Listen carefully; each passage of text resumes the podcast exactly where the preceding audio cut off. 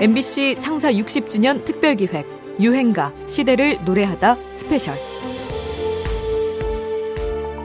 안녕하십니까. 음악평론가 임진모입니다. 이제는 이 노래를 기억하는 분들이 많지 않으실 것 같은데요. 잠시 한번 들어보실까요? 떴다 보아라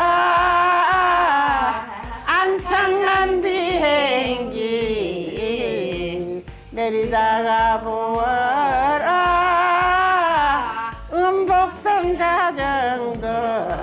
들으신 노래는 이팔청춘가라는 신민요의 멜로디에 가사를 새로 붙인 건데요. 떴다 보아라 안창남 비행기 내려다 보아라 엄복동 자전거. 일제 강점기 입에서 입으로 퍼져나갔던 노래라고 합니다. 안창남과 엄복동은 당시 식민지 조선의 영웅들이었습니다. 일본인들과의 경쟁에서 훌륭한 성적을 거둬 우리 민족의 자긍심을 높여준 이들이죠. 어려운 시절 우리를 위로해 주었던 영웅들의 이름이 이렇게 거리의 유행가로 남아있습니다. 많은 어려움 속에 펼쳐진 이번 올림픽, 우리를 울고 웃게 해주었던 스포츠 영웅들은 또 어떻게 기억될까요? 유행가 시대를 노래하다 스페셜, 잠시 뒤에 본격적으로 시작합니다.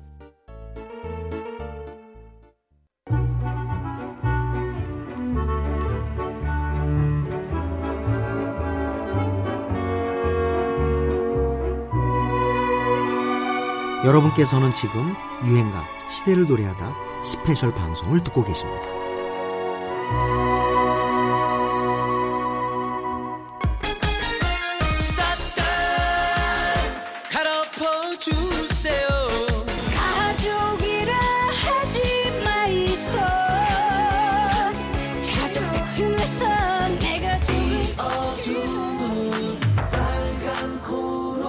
개그맨들은 참 다재다능합니다. 요새는 개그맨들이 부캐릭터, 소위 부캐를 만들어 음원을 내고 가수로 활동하는 일도 흔해졌는데요. 우리나라 최초의 개그맨도 음악적 재능이 뛰어났었다는 사실 알고 계십니까? 일제강점기, 원래 음악 공부를 했던 윤부길은 가극단에 들어가게 되는데요. 공연 중 독특한 소품과 첨단 의상, 팬터마임을 선보이는 등의 기발한 아이디어로 관객들에게 큰 웃음을 선사합니다. 그래서 그를 원맨쇼의 선구자, 한국 최초의 개그맨으로 일컫죠. 1947년 그가 기획한 첨단 뮤지컬 부길부길쇼는 원맨쇼의 극치이자 유랑극단 역사의 전설로 남아있는데요. 우리 유행가의 역사에도 윤부길의 이름이 새겨져 있습니다.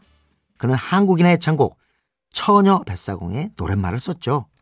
한국전쟁 직후 경남 함안에서 공연을 마치고 남강을 건너기 위해 나룻배를 탔는데 노를 젓는 뱃사공이 당시로선 특이하게도 20대 여성이었다고 합니다. 전쟁에 나간 오빠를 대신해 가족의 생계를 책임지고 있었던 건데요. 이 사연을 들은 윤부길이 가사를 썼고 가요계의 기인이자 명물 빈대덕 신사의 한복남이 곡을 붙였죠. 이렇게 처녀 뱃사공은 노래가 만들어진 배경이 워낙 생생하다 보니 오히려 사연의 진위 여부 또 누가 진짜 주인공인지를 두고 논란이 있었죠. 노래는 내가 지었지. 이 노를 지으면은 그래가지고 얼마 안 돼 처녀 뱃사공 노래가 나오더라고. 혼자서 배를 본다 큰 게 좀 부끄럽고 힘이 없다 아닙니까. 그랭에는 없는 오빠를 군대 가서 지금 소식이 있는데 오는 것도 뭐 엄마가 내 시집 보내줄라고 내가 그 이야기를 했는기라. 처음부터 끝까지가 다 틀렸다. 자기네들끼리 맞춘 기라. 연도도 안 맞고 답이 안 맞지 아예. 집에는 오빠도 없고. 당시로서는 윤부길 선생님 아니고는 그 당시에 오간 대화를 정확하게 녹음되어 있지 않은 상황에서는 확인할 수는 없습니다. 사실 원래 배경도 남강이었다는데 가사에서는 낙동강으로 표현한 걸 보면 어느 정도는 창작된 가사인 걸 감안하고 들어야 할 것도 같습니다. 처녀 뱃사공은 1979년 금과 은이 다시 부르기도 했고 최근까지도 신세대 트롯 가수들의 애창곡이죠. 가수 윤한기, 윤복희 남매의 아버지이기도 한 국내 최초의 개그맨 윤부길이 노랫말을 쓴 유행가입니다. 황정자, 처녀 뱃사공. 1964년 이미자의 동백 아가씨와 2021년 제시의 어떤 X 두 곡 이어 들으셨는데요. 어떠셨나요?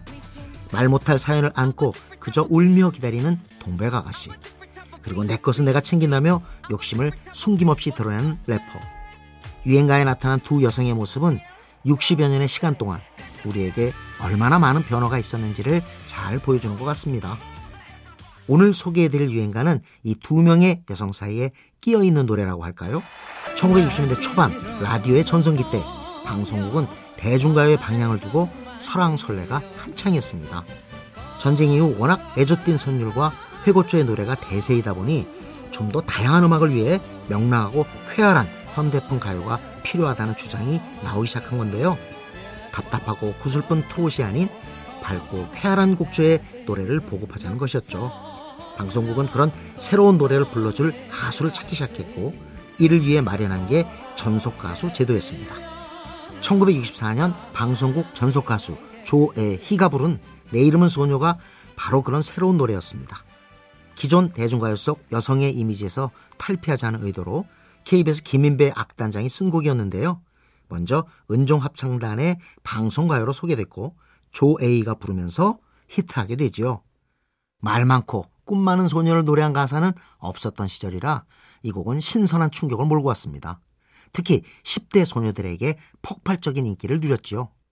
60년대 초반 바뀌어가는 시대 분위기에 맞춰 방송국이 작정하고 만든 새 시대의 유행가입니다. 조에이, 내 이름은 소녀.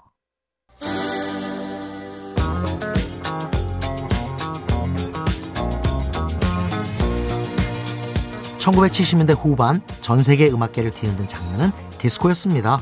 우리 가요계에도 디스코 리듬의 노래들이 우후죽순 쏟아져 나오기 시작하지요.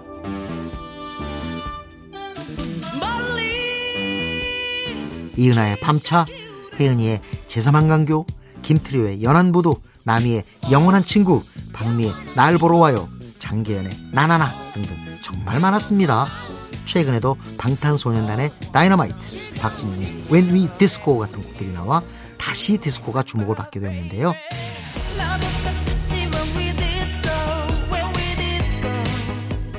Disco. 70년대로 되돌아가 당대를 풍미했던 디스코 중에서 혼성그룹 와일드캣스, 들고양이들의 마음 약해서는 그중 최고의 인기를 자랑한 노래였습니다. 1979년 곡이 발표되자마자 대중들의 귀를 사로잡고 또 춤을 부르면서 발도 사로잡아 30만 장의 판매고를 기록했죠. 요즘으로 치면 100만 장, 밀리언셀러라고 해도 될 만큼의 빅히트였습니다. 와일드캣스는 1971년에 창단돼서 동남아 일대 순회 공연에서 또 많은 인기를 모은 바 있는 국제적인 그룹 사운드죠. 마음 약해서, 정든 후드 등 히트곡을 낸 바도 있습니다. 79년도 노래거든요. 네. 그 무슨 선생님이 뭐 장기자랑하라 그러면 짜라짜짜짜짜 제 무대였어요, 거의. 정말로? 예. 저 음악이 대단했어요. 그럼요. 저의 20대는 거의 짜라잔짠이었습니다. 네. 고고가 유행하다가 디스코가 되면서 그렇죠. 찌르고. 네. 저게 뭐 디스코텍에서 한국 노래로서는 베스트셀러였어요. 네. 무고 신시사이저로 연주한 도입부의 사운드와 펑키한 리듬도 절묘했지만 이 짜라짜짜짜짜 이 추임새가 너무도 인상적이었죠. 그렇게 흥겨운 전통의 느낌이 섞이면서 디스코 메이드 인 코리아라는 평가를 받게 됩니다. 나중에 들고양이들은 본격적으로 신민요와 디스코를 결합해 오동동 타령, 15야 같은 곡들을 발표해 이 역시 크게 히트시키죠. 1971년 창단돼 미팔군 무대로 데뷔한 들고양이들은 동남아에서 활동하다가 79년 귀국했는데요. 1980년 10대 가수 가요제에서 특별상을 수상하기도 합니다. 특별상 들고양이들 김재영, 김종림, 김정택, 김현준, 고은진 15kg 구성된 남녀 혼성 6인조 중창팀. 들고양이들은 80년 서울국제가요제 발로 입상한 좋아 있는 하모니와 율동을 갖춘 중창팀이 올시다. 좋아 있는 하모니와 율동을 갖춘 들고양이들의 디스코 유행가입니다. 마음 약해서. 전국 각지에서 대규모 연쇄 정전이 발생해 엘리베이터에 사람이 갇히고 신호등이 꺼지는 등 사상 초유의 대혼란이 벌어졌습니다. 아, 엘리베이터에 갇혔다고요? 그렇죠. 다섯이 갇혔었는데 요 조그만 요게. 정전 대란은 늦더위에 전력 수요가 갑자기 몰리자 한전이 예고 없이 제한 송전을 하면서 발생했습니다. 수요 예측을 잘못해 발전기의 10%가 가동. 지금으로부터 10년 전 2011년의 여름은 정말 뜨거웠습니다. 늦더위가 기승을 부리면서 폭염특보가 발령되고 전력 수요가 몰리면서 사상 초유의 정전 사태가 벌어졌죠. 753만 가구가 피해를 입었고 이로 인해 발생한 일적 물적 피해액만 620억 원에 이릅니다. 또 그 해는 전 세계적으로 사람들의 분노가 폭발했던 해이기도 한데요. 올 초부터 아랍권의 독재 정권들의 항거에 거리로 뛰쳐나온 평범한 시민들. 1%만을 위한 자본주의와 부패한 금융권의 변화를 요구하며 월가 점령에 나선 사람들과 철옹성 같던 푸틴의 통치에 반기를 든 최근 러시아 시위대까지. 타임은 이들 시위대가 전 세계의 정치 지형을 뒤바꿔 놓았다며 올해의 인물로 선정한 이유를 밝혔습니다. 시사주간지 타임이 올해의 인물로 시위하는 사람들을 꼽았을 만큼 폭염과 분노로 뜨거웠던 그의 여름. 지금까지도 아이돌 여름 노래의 걸작이란 평가를 받는 유행가 하나가 등장합니다. 바로 5인조 걸그룹 FX의 핫 서머였는데요. 보통 여름 노래라면 폭염을 잠시 잊을 수 있는 시원시원한 내용과 사운드를 들려주기 마련인데요. 이 곡은 핫 서머라는 단어를 수십 차례 반복하면서 오히려 무더위를 강조하는 이색적인 구성을 보입니다. 이열치열이라고 할까요? 알쏭달쏭 호기심을 불러일으키는 가사로 화제가 되기도 했죠. 무더위에 혼미해진 뜨거운 여름을 화끈하게 포착했던 유행가입니다. FX 핫 서머.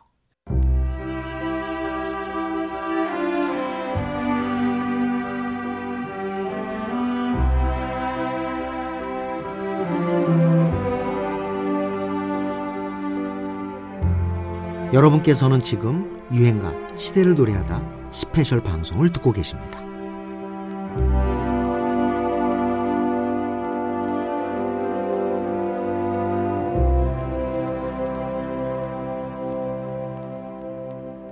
저는 그때 이제 부산에서 이제 1단가 올라올 때요. 네. 그 서울역에 내려서 그 용기가 많이 있었나 봐요. 그 역에 내려 플랫폼에서 나는 서울을 먹으러 왔다 이랬어요. 그 사람들이 저놈이 뭐야? 막 이렇게 큰 소리로 예, 예. 사람들 듣게. 그리고 또 이제 MBC 거기 이제 오리엔테이션 할 때도 1등하러 올라왔다 이랬어요. 제가. 자신감이 아주 그냥 넘치셨었네요. 그런 객기지. 1985년 MBC 대학가요제에 참가로 온 부산 출신의 김장수. 그는 포부가 남다를 수밖에 없었습니다. 이전 해에 그가 작사 작곡한 노래 소꿉친구가 동상을 받아 송라이터로 실력을 인정받았고 이번엔 이문희와 듀엣을 결성해 직접 무대 위에 서기로 했기 때문이죠. 자, 이제 1985년도 85 MBC 대학가요제 영예 대상을 발표해드리겠습니다. 참가번호 13번. 네. 높은 음자리입니다. 높은 음자리. 동의대에 재학 중이라고 하셨고 네. 노래 제목은 바다에 누워였습니다. 부산에 살고 계셔서 부산을 사랑하는 노래로 만드셨다는 바다에 누워. 자, 수상을 한번 하신 경력이 있으셨다고 하셨죠? 네, 작년에 제 조카가 네, 동상 받았습니다. 네, 동상을 받았고 그때는 이제? 작곡자였고요. 이번엔 직접 노래를 해서 영예 대상을 받으셨는데 소감 한 말씀 해주셔야죠. 어떠세요 지금 기분이? 막 떨립니다. 막 떨리시고 앞으로 좋은 노래 좀 많이 만들어 달라는 그런 상을 하시기 바라겠고. 그렇게 대상을 받은 높은 음자리의 바다에 누워는 이듬해까지 전파를 휩쓸었고 여름만 되면 어김없이 되돌아오는 생명력이 긴 유행가가 됐습니다. 이 곡이 가요 탑10에서 5주간 1위를 차지할 만큼 절정의 인기를 누리고 있을 때부터 노랫말의 의미를 두고 팬들 사이에서는 설왕설래가 벌어지기도 했는데요. 혼탁한 세상 속에 무기력함을 표현한 거다. 인간 본연의 고독에 대한 비유다. 각기 다른 해석으로 옥신각신하는 사람들도 있었습니다. 최근까지도 인터넷에 가사의 뜻을 묻는 질문이 올라오고 있죠. 바다의 누워는 시인 박혜수의 시를 참고해서 쓴 가사라 그런지 직설적이지 않고 은유와 서정성이 살아있습니다. 파도가 밀려오는 바다의 전경은 참 수려하게 묘사되어 있는데요. 사실 80년대의 현실은 암울하고 답답했죠. 그런 답답함을 탁 트인 음악의 힘으로 물리쳐낼 수 있었다고 할까요? 그렇게 단순히 바다와 파도를 노래하는 데 그치지 않고 80년대를 살아간 청춘의 시선을 새긴 곡이라는 점에서 젊은이들이 더 부지런히 따라 불렀던 것 같기도 합니다. 전성기 대학가요제가 낳은 걸작 가요 중 하나입니다. 높은 음자리, 바다에 누워. 저 뒤에 계신 어머니가 딸 국질을 하시네요. 그래요? 그 소리로 해주시면 되겠습니다. 자, 노래 부르고 따님이 하나, 둘, 셋, 넷. 정말 나를 사랑했다고 나 없이는 못 살겠다고 하늘처럼 믿었었는데 이제 와 헤어지자니. 아, 네, 아주 열심히 잘해주셨어요. 예. 오늘 뭐 딸과 엄마가 혼연일치가 돼서 딸 꼭지 소리 하나로 세대 통합이 이루어진 현장이라고 해야 할까요? 엄마와 딸이 함께 즐길 수 있었던 최신가요. 1996년의 유행가 영턱스클럽의 정입니다. 당시는 가요시장이 10대 위주로 재편되기 시작하면서 랩과 힙합 음악이 강세를 보이기 시작할 때입니다. 그러면서 우리 유행가에서 점점 자취를 감추기 시작했던 건 소위 트로트의 느낌, 뽕짝의 기운, 줄여서 뽕끼였습니다. 사실 오래전부터 우리 가요계에는 노래가 히트하려면 꼭 트로트곡이 아니더라도 어느 정도의 뽕끼가 있어야 한다는 속설이 있었죠. 하지만 락, 재즈, 발라드, 댄스 같은 곡들이 인기를 끌면서 그런 요소는 좀 촌스러운 것으로 치부되기 시작하고 있었습니다. 그런데 혼성 댄스 그룹 영턱스클럽은 이 흐름에 완전히 역행하는 곡을 가지고 나온 거죠. 전주 이후 빠른 진행 속에서도 트로트식의 비트와 선율이 살아있었습니다. 작곡가 윤일상은 우리가 호응하는 우리만의 것을 섞어서 만든다는 생각으로 곡을 썼다고 합니다. 그는 이 정의 빅히트 이후 트로트 댄스의 창시자로도 불리게 되죠. 실제로 남녀노소 이 트로트 느낌의 댄스곡을 제목처럼 정겹게 들었습니다. 중간중간 등장한 딸꾹질 소리도 재밌었죠. 좀 거북한 상태에서 노래를 부르시는 거... 뭐 이러시대요. 그건 뭐예요? 아, 그건 네. 효과음이요? 예, 딸꾹질 소리. 예. 딸꾹질. 네. 딸꾹질 하면 또 제가 잘 알아요. 이제 마이클 잭슨도 네. 노래 중간에 보면은 네. 뭐 She was so bad. 뭐 이런 거 있어요. 뭐 빌리 진. 뭐 이런 거 있는데 서구적 팝과 힙합이 득세하던 시절 댄스 음악의 트롯 기운을 살려 대중을 사로잡았던 특별한 유행가입니다. 영턱스클럽 정. 다음은 유리 씨가 추천하는 저의 명곡. 불후의 명곡. 빠바바바방. 와! 여름이다. 여름이다. 빨리 떠나자. 야야야야 바다. 이 노래가 우리 쿨을 있게끔 이제 쿨이 이제 여름을 생각날 수 있게 만들어준 우리 노래의 최고의 히트곡이라고 볼 수 있죠. 네네. 네. 1997년 여름은 그야말로 쿨의 계절이었습니다. 그룹 쿨은 처음에 4인조로 시작했다가 멤버 구성이 바뀌면서 이재훈, 김성수, 유리 이렇게 3인조 체제를 갖추게 되는데요. 1996년 운명을 히트시킨 뒤 이듬해 해변의 여인을 발표하면서 그야말로 여름 음악 전문 그룹으로 거듭나게 되죠. 쿨의 노래는 후배 가수들에게도 압도적인 사랑을 받았습니다. 서인국 정은지의 All For You, 김범수의 너의 집 앞에서, 10cm와 악동뮤지션 수연이 부른 대상, 그리고 얼마 전 배우 조정석이 드라마 OST로 부른 아로하까지 이 모든 곡이 쿨의 노래입니다. 그 막대한 영향력을 알 수 있죠.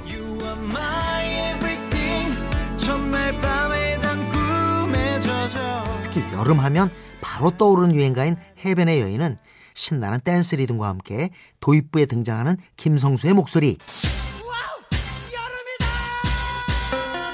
이 대목 덕분에 두말할 것 없이 썸머송이라는 강한 인상을 남기죠. 나온 지 얼마 되지 않아 바로 여름 명곡 리스트에 오르게 됩니다. 그런데 한간에서는 와 여름이다가 인상적이긴 하지만 쿨 멤버 김성수의 역할이 너무 없는 건 아닌가 하는 우스개 섞인 의문을 제기하기도 하는데요.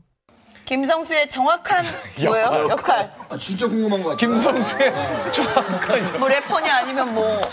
저는 김성수 씨 보고 분명히 저 사람이 작곡가다. 아 맞아요. 이런 작곡가. 그런 얘기 있었어요. 나이도 좀 있어 보이고. 천재 작곡가다. 정말 성수 형의 역할이요. 팀의 그 발전기 같은 거죠.